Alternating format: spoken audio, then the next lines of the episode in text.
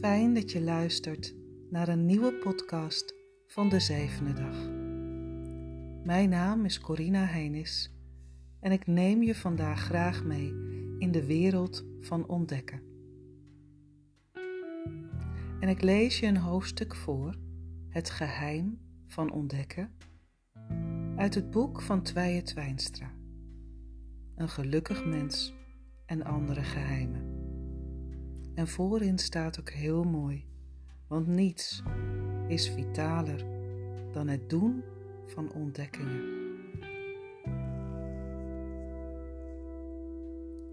En wat ik dan heel mooi vind is het ontdekken van jezelf en niet het ontdekken van de ander. En dan gaat het niet alleen om het ontdekken, maar ook het ontdekken van jezelf. Dus juist dat er laten zijn wat je veelal wilt verbergen.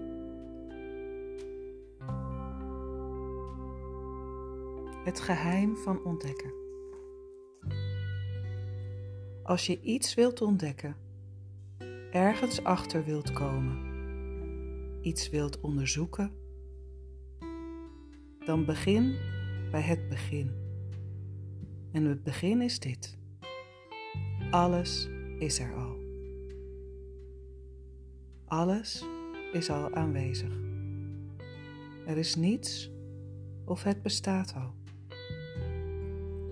Begrijp dus dat je geen ontdekkingen kunt doen, want wat je ontdekt was er al lang voordat je ging zoeken.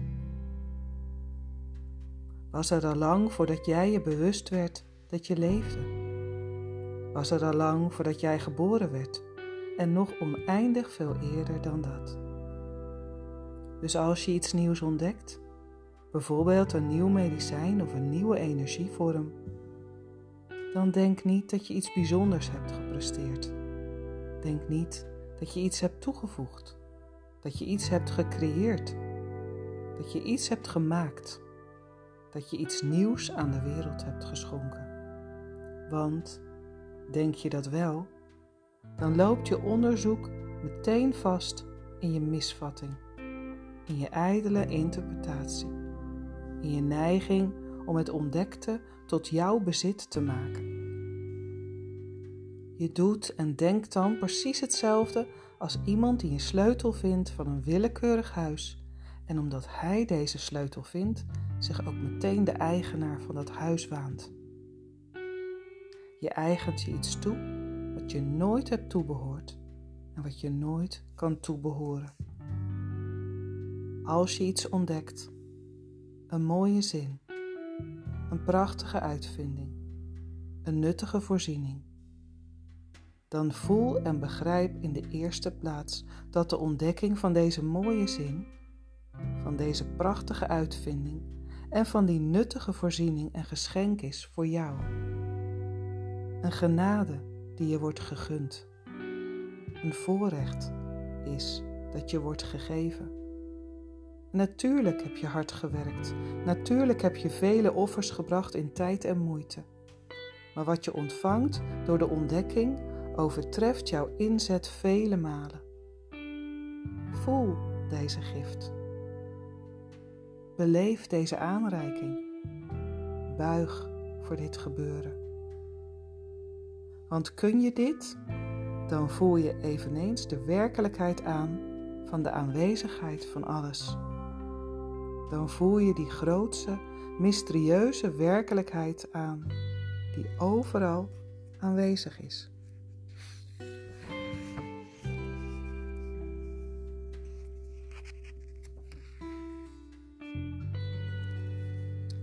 Dan voel je dat deze aanwezigheid van alles slechts een millimeter bij jou vandaan is. Dat is het gevolg van je open en bescheiden houding tegenover de werkelijkheid. Hoe kleiner jij je kunt maken, niet in tactische bescheidenheid, maar in echt doorvoelde kleinheid tegenover het grote van de werkelijkheid, des te meer kun je ontdekken en zal je geschonken worden. Maar hoe groter jij jezelf maakt, hoe kleiner de werkelijkheid wordt en hoe moeilijker die te vinden en te ontdekken zal zijn. Dat is het grote verschil tussen iemand die kan ontvangen en iemand die zichzelf tot eigenaar maakt.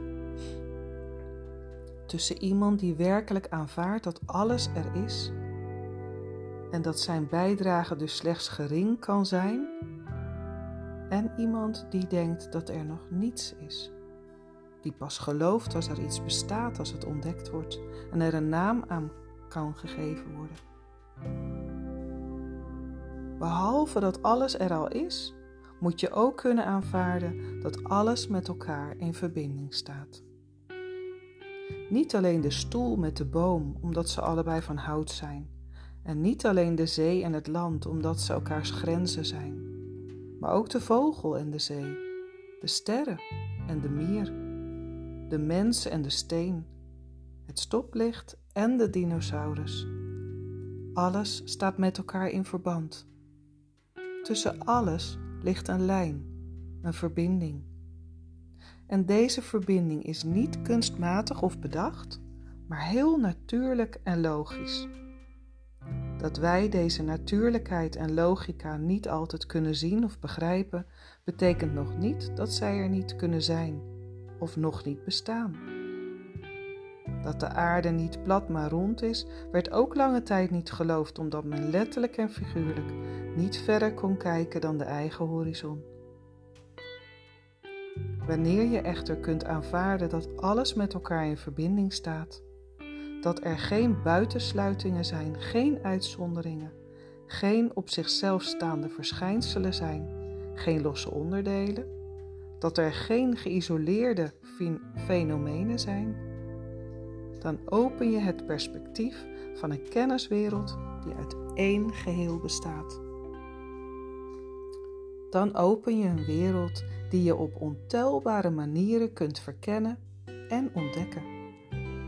Immers elk uitgangspunt en elk aanvangspunt kan net zo goed het meest ver verwijderde punt zijn, maar evengoed ook het meest nabije punt zijn van wat je wilt gaan ontdekken. Deze vrije en open benaderingswijze stelt de kennis centraal en niet de wijze waarop deze kennis wordt ontdekt of verworven. Wie kan aanvaarden dat alles met elkaar in verbinding staat, dus ook bijvoorbeeld de zwakzinnige met het meest complexe atomaire systeem, die kan eveneens aanvaarden dat een zwakzinnige iets kan ontdekken dat minstens zo complex is als dit atomaire systeem. En natuurlijk gebruikt de zwakzinnige niet de termen en de begrippen van de wetenschapper. Evenmin gebruikt hij diens methode maar ervan uitgaande dat alles met alles in verbinding staat, zou ook de zwakzinnige tot ontdekkingen in staat moeten worden geacht, die inhoudelijk net zo ingewikkeld zijn als die van het atomaire systeem. Het is deze mogelijkheid, deze openheid in denken, die werkelijk doorvoelde mogelijkheid dat dit zou kunnen, waardoor de kans op ontdekkingen veel groter zal worden dan wanneer je enkel vanuit een bepaalde achtergrond en voorkennis op onderzoek uitgaat. Wanneer je denkt dat je alleen met een wetenschappelijke kennis en gerichtheid iets kunt ontdekken, of dat je alleen met een kunstzinnige aanleg iets kunt scheppen, dan maak je je blikveld even groot als het raamwerk van je denkwereld en de grenzen van je veronderstellingen. Alles wat je voor mogelijk houdt, valt binnen deze grenzen. Alles wat je voor onmogelijk houdt, valt er buiten. Door deze indeling maak je je kenniswereld overzichtelijk, maar ook heel beperkt. Binnen deze afbakening accepteer je de onderlinge verbanden, daarbuiten zeg je fatsoenhalve dat, het, dat je het voor mogelijk houdt, maar vind je dat dit in werkelijkheid niet zo kan zijn dan heb je het idee dat alle mogelijke ontdekkingen die jij kunt doen zich alleen in jouw kennisgebied kunnen bevinden en niet daarbuiten. Met je studie, je bevestigingen, je normen, je aangenomen werkelijkheden, je emoties, je sociale omgeving, je aangeleerde waarschijnlijkheden en met nog zo'n duizend andere invloeden baken je je ontdekkingsgebied af en vergeet je daarmee dat je in verbinding staat met een oneindig kennisgebied. Een kennisgebied waarin alles met elkaar verbonden is en jou via deze verbindingen kan bereiken. Want ook hier geldt weer het principe: niet jij doet een ontdekking, de ontdekking doet jou. Dat wil zeggen, de ontdekking was er al. En door de aanvaarding van de verbindingen kan de ontdekking overal komen, dus ook bij jou. Jij gaat niet op de ontdekking af, hoe graag je ego dit ook wil denken, maar de ontdekking gaat op jou af, op jouw openheid, op jouw bereidheid tot ontdekken. Jouw bereidheid en je openheid zijn als een baken voor de immer bewegende en rondtrekkende ontdekkingen. De onderliggende verbindingen werken als transportsystemen, als geleidingen waarlangs de ontdekkingen hun weg vervolgen. Wanneer je je niet met het gehele gebied, maar slechts met een beperkt deel ervan verbindt, betekent dit dat de ontdekking zich weliswaar met jou verbindt, want alles blijft met elkaar verbonden, of je daar nu aan meewerkt of niet, maar dat jij deze verbinding niet ziet of niet accepteert als een verbinding. Je bent dan als degene die een klomp goud vindt, maar uitsluitend geleerd heeft om op klei te letten. Je ziet het goud niet, omdat het geen klei is. Je ziet een ontdekking niet omdat het niet wetenschappelijk is bewezen of omdat het op een onwetenschappelijke wijze is ontdekt. Je ziet een ontdekking niet omdat deze rationeel is of omdat deze juist emotioneel is. Of je ziet een ontdekking niet omdat deze juist religieus is. Kortom, zolang een ontdekking vanuit een optiek komt die niet de jouwe is, zie je deze ontdekking niet. Wanneer je echter kunt aanvaarden dat alles met elkaar in verbinding staat als één groot netwerk, en dat juist dit netwerk van jou vraagt om je ontdekkingstocht steeds opnieuw vanuit het niets te beginnen, dan schenk je jezelf het grootste aantal toegangswegen waarlangs de ontdekkingen jou kunnen bereiken. Dan maak je jezelf tot een werkelijk centrum van deze verbindingen en open je alle mogelijkheden om op onverwachte momenten en plaatsen iets te kunnen ontdekken. Wat voor de wereld om je heen geldt, alles is er al en alles staat met elkaar in verbinding geldt ook voor je innerlijke of geestelijke wereld. Dus alles wat in jouw leven gebeurt en nog zal gebeuren, is er al. En dit alles staat met jou in verbinding. Het is niet zo dat je leven in een onwrikbaar verband vastligt en dat het zich alleen maar hoeft af te rollen als een filmspoel. In dat geval zou je vrije wil geen betekenis hebben. Met alles is er al, wordt iets anders bedoeld. Namelijk dat alle mogelijkheden en onmogelijkheden zich hebben afgetekend, maar dat het gebruik van deze mogelijkheden en onmogelijkheden overgelaten wordt aan jouw keuze, aan jouw vrije wil.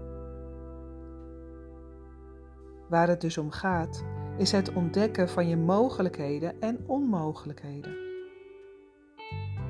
Wanneer je kunt aanvaarden dat je leven een groot netwerk van mogelijkheden en onmogelijkheden is, dat met jou verbonden is, dan geldt ook hier dat je slechts gewapend met dit vertrouwen en met deze openheid de deuren naar deze mogelijkheden opent en de deuren naar deze onmogelijkheden op slot doet. Wanneer je jouw leven kunt aanvaarden en de blauwdruk van je leven als een kaart voor je ziet, dan open je de juiste innerlijke zintuigen en de juiste uiterlijke opmerkingsgaven om de tekens en signalen van het leven op te vangen en te leren verstaan. Je leert aanvaarden waarom bepaalde dingen in je leven niet kunnen gebeuren, hoe graag je het ook zou willen. Je leert aanvaarden dat andere dingen moeten gebeuren, hoe weinig dit je ook aanstaat. Wanneer je dit echter aanvaardt en ermee aan de slag gaat, geef je niet jouw voorkeur gelijk, maar jouw volgzaamheid, jouw gehoorzaamheid aan het leven. Dat worden dan jouw ogen, jouw ogen om werkelijk te zien. Je volgt de gebeurtenissen in je leven, je denkt erover na, je vraagt je af, je probeert erachter te komen welke betekenis achter hun verschijning verborgen zit. Zo stel je je onderzoekend op. Je gaat van het leven uit. Je gaat van de gebeurtenissen uit. Je gaat van de verschijnselen en de mensen uit waar jij mee te maken krijgt. Waarom ontmoet ik die personen? Vraag je je af. Waarom kan ik met die mensen heel goed overweg en met anderen helemaal niet? Waarom verliep mijn jeugd op die manier? Waarom heb ik de kinderen die ik heb? Waarom heb ik geen kinderen? Talloze vragen die elke dag opnieuw gevoed worden door de werkelijkheid van het leven en de openheid van je geest. Maar vooral door je wil om de betekenis van je leven te leren doorgronden, te ontdekken om je leven te leven zoals het bedoeld is. Het leven heeft gelijk. Het leven weet het beter. Dat is je uitgangspunt. De aanwijzingen liggen in jouw leven verborgen. Jouw leven is als een zee waarin je mag zwemmen. Je mag van het water genieten, maar je moet ook naar beneden. Je moet ook de schatten opduiken. Je moet ook leren om de adem van je denken in te houden en alleen met je longen gevuld met vertrouwen in jezelf af te dalen. Je vertrouwt het leven.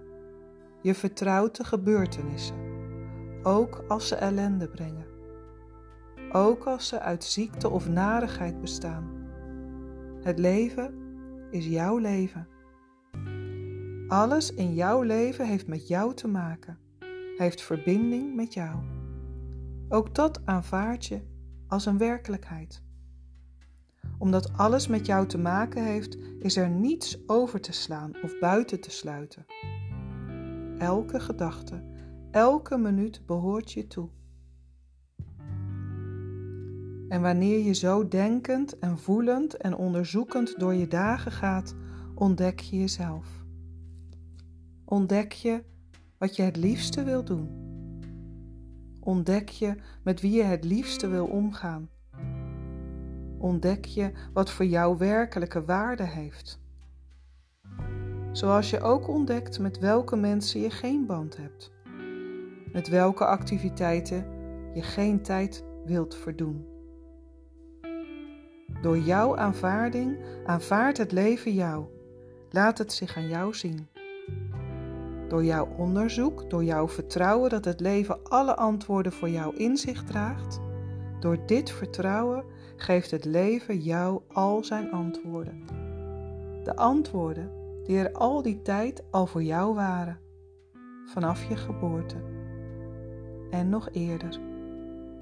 Het leven geeft je wat je wilt. Niet omdat jij het wilt, maar omdat je hebt ontdekt dat je alles krijgt wat je wilt wat je leven wil. Als jij leert lezen wat je ooit lang geleden zelf in je ziel hebt opgeschreven.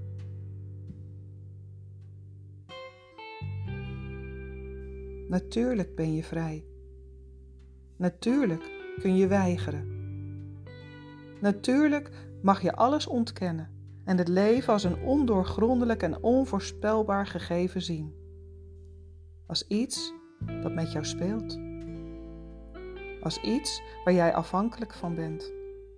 En natuurlijk heb je dan alle ruimte om anderen, de omstandigheden en het leven zelf de schuld te geven van je falen. De schuld te geven van al je ongemakken en verdriet. van al je angsten en onzekerheden. Maar dan ben je als een reiziger die steeds in hetzelfde kringetje loopt en die aan het landschap de schuld geeft dat het nooit verandert. En verder gaat het onderzoek. Je hebt ontdekt dat alles er al is, dat alles met elkaar verbonden is en dat alles in jouw leven met jou te maken heeft. Maar je wilt verder. Je wilt de schepping leren kennen. Niet de verschijnselen zelf, maar de oorzaak. De onzichtbare reden erachter wil je nu ontdekken. Je wilt de schepping leren kennen zoals ze werkelijk is, zoals ze werkelijk bedoeld is, maar zo zelden wordt begrepen. Waar moet je beginnen? Je kijkt naar de blauwe lucht. Je kijkt naar de zee, naar de vogels, naar de sterren, naar de bomen. Waarom heeft een boom de vorm van een boom en de zee de vorm van een zee? Waarom heeft een steen de vorm van een steen en de worm zijn vorm? Je stelt de vraag aan de schepping en de schepping antwoordt jou op precies dezelfde wijze waarop jouw leven je al eerder antwoord gaf. En de schepping antwoordt: elke vorm heeft de vorm van zijn beweging. Daarom heeft een boom de vorm van een boom, opdat hij van onder stevig staat en van boven naar alle kanten kan uitwijken. Daarom heeft de zee haar golven. De worm zijn kronkelig en zelfs de uiterst langzame steen heeft zijn eigen karakteristieke beweging. Ook al zien wij die met het blote oog niet.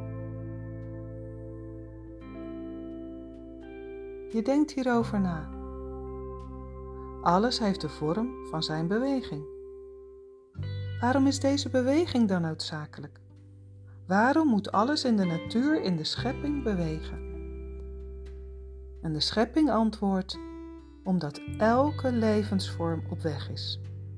Iedere vorm in zijn eigen ritme en passend bij zijn natuur, maar alle onderweg. Niets of niemand staat stil. Er is maar één richting te gaan: vooruit. Waar gaan ze naartoe? Wat is het doel van elke levensvorm? Op weg naar de voleinding. Op weg naar de volmaaktheid. Op weg naar het begin, de oorsprong. Maar nu gewapend met bewustzijn en doordrongen van de liefde. Maar, zo vraag je je af, als alles in de schepping, van steen tot worm, van zee tot vogels, van dier tot mens, als alles op weg is naar de voleinding, de volmaaktheid, dan is de schepping dus één lange reis. Eén lange ontdekkingsreis. Zo is het, hoor je de schepping antwoorden. Dus eigenlijk leef ik in een soort optocht ik loop in een optocht en de optocht bestaat behalve uit mensen, uit levens, ook uit elk natuurlijk verschijnsel. De hele schepping is dus een uitdrukking van deze optocht, van deze gemeenschappelijke reis. Een reis die al miljarden jaren aan de gang is en die nog onnoemelijk lang zal blijven duren. Een reis die heel snel gaat als je ontdekkingen doet en een reis die heel langzaam gaat als je niet weet wat je met je tijd aan moet. Elke levensvorm heeft zijn eigen vorm. En door zijn vorm heeft hij zijn eigen beweging, zijn eigen snelheid en ritme. Door zijn snelheid en ritme heeft hij zijn eigen reis. Door zijn reis heeft hij zijn eigen bewustzijn en door zijn bewustzijn bereikt hij zijn eigen volmaaktheid. Maar is de boom al niet volmaakt? Is de zee nog niet perfect? Is de vogel niet prachtig en af? En je hoort: Alles is volmaakt in het verband waarin het zich bevindt: de vogel en de zee, de mens en de steen. Ze zijn volmaakt op de plaats waar ze zich nu bevinden. Ze zijn volmaakt omdat hun vorm precies die vorm heeft die hun bewustzijn heeft veroorzaakt en kan verdragen. In een sneeuwlandschap past de witte vacht van een ijsbeer. De ijsbeer is volmaakt binnen de eisen van het sneeuwlandschap. Maar diezelfde ijsbeer zou uitermate onvolmaakt zijn in de woestijn. Begrijp dus wat ik bedoel. Alles is volmaakt binnen de plaats die het inneemt. Maar dat betekent nog niet dat deze volmaaktheid de enige volmaaktheid zou zijn. Wanneer de ijsbeer zowel in een poollandschap als in een woestijn zou kunnen overleven en floreren, en als hij bovendien in de bergen en tussen de mensen zou kunnen bestaan, kijk dan, zou deze ijsbeer alweer meer volmaakt zijn dan zijn volmaakte aanpassing binnen het sneeuwlandschap. Elke levensvorm is dus onderweg naar een uiterste volmaaktheid. Een volmaaktheid waarin geen enkele onvolkomenheid meer bestaat. Maar zo dringt de volgende vraag zich aan je op. Als die volmaaktheid bereikt is, staat dan niet al het leven stil? Is het bereiken van die volmaaktheid niet tevens het einde van de beweging, de reis? En als alles dan stilstaat, welke vorm heeft het dan nog aangezien het geen beweging meer nodig heeft en dus ook geen vorm meer kan gebruiken? En de schepping antwoordt: elke vorm die de uiterste voleinding bereikt, heeft inderdaad geen vorm meer nodig. Zijn reis is ten einde. Elke levensvorm lost dan op, wordt een scheppende kracht, wordt een schepping, omdat hij zijn volledige reis heeft afgelegd en al zijn bewustzijn heeft verzameld, wat voor deze levensvorm mogelijk was. Lost hij nu op en wordt hij de scheppende bezieling van al wat leeft binnen zijn bewustzijn.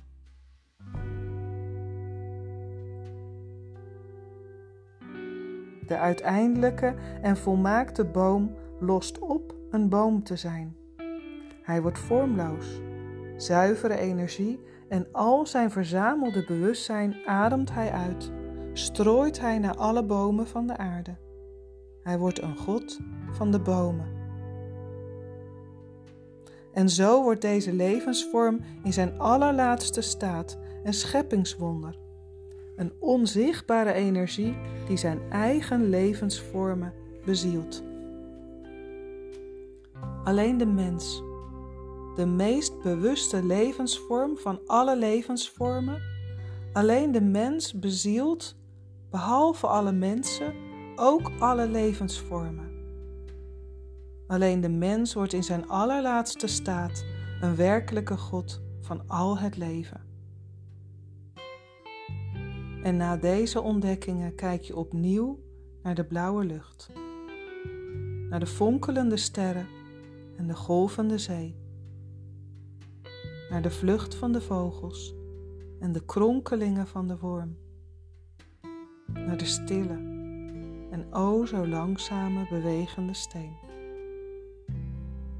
En terwijl je zo om je heen kijkt, wordt elke levensvorm een bewust wonder elke beweging een woord.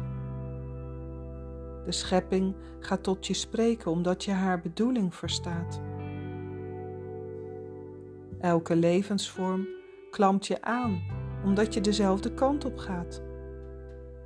Elke boom vertelt je hoe je verlangen in vastberadenheid moet zijn geworteld en hoe je geest in soepelheid moet zijn gevat. Elke vogel vertelt je wat hij van bovenaf kan zien en hoe je op je eigen weg kunt blijven. Elke zee vertelt je van de waarheid en de vrijheid die je vindt als je op de golven van je hart durft te gaan. Elke ster vertelt je van een tijd die niet bestaat en van een oneindigheid die je niet eens zult overbruggen. Elke worm vertelt je van zijn reis door het duister en van zijn verbondenheid met de aarde. Elke steen vertelt je van zijn rust en waarom een kristal mooier wordt naarmate hij zich verhardt. En je luistert. En je bent stil. En je ontdekt. Je ontdekt dat de dood niet kan bestaan, want dan zou de reis geen reis meer zijn. Je ontdekt dat de dood slechts een omhulling is van iets dat binnen het aardse verband niet past, zoals ook een ijsbeer niet in de woestijn past. Je ontdekt dat het meeste leven onzichtbaar is en dat de grootste energieën, de grootste energieën, geen fysieke vorm hebben. Je ontdekt dat er werelden zijn waarin de zogenaamde doden leven en dat deze zogenaamde overledenen meer levend zijn dan de meeste die op aarde leven. Je ontdekt dat de meeste mensen meer dood dan levend zijn en dat ze niets anders dan dat willen zijn, omdat ze liever verblijven in de stilstand van hun denken dan in de beweging van hun moed. Je ontdekt dat je geen mensen kunt helpen als ze zichzelf niet willen helpen. Dat je niemand kunt raden als niemand erom vraagt. Dat je niets kunt doen je niet volledig overtuigd bent in je gevoel. Je ontdekt en je ontdekt. Je ontdekt dat er geen einde komt aan je ontdekkingen. Je ontdekt dat je in aardse zin steeds eenzamer wordt naarmate je meer ontdekt. Je ontdekt dat je in geestelijke zin steeds meer verbonden wordt naarmate je ontdekkingen doet. Je ontdekt dat je helemaal alleen bent. Je ontdekt dat je nooit alleen bent. Je ontdekt dat je alleen ontdekkend je reis kunt maken. Dat je alleen van ontdekking naar ontdekking kunt bewegen. Dat de ontdekking de vorm is van je ziel en dat wat je ontdekt de kiem is van wat je ooit eens in je uiterste volmaaktheid zult zijn. Dat is het geheim van je reis. Dat is het geheim van ontdekken.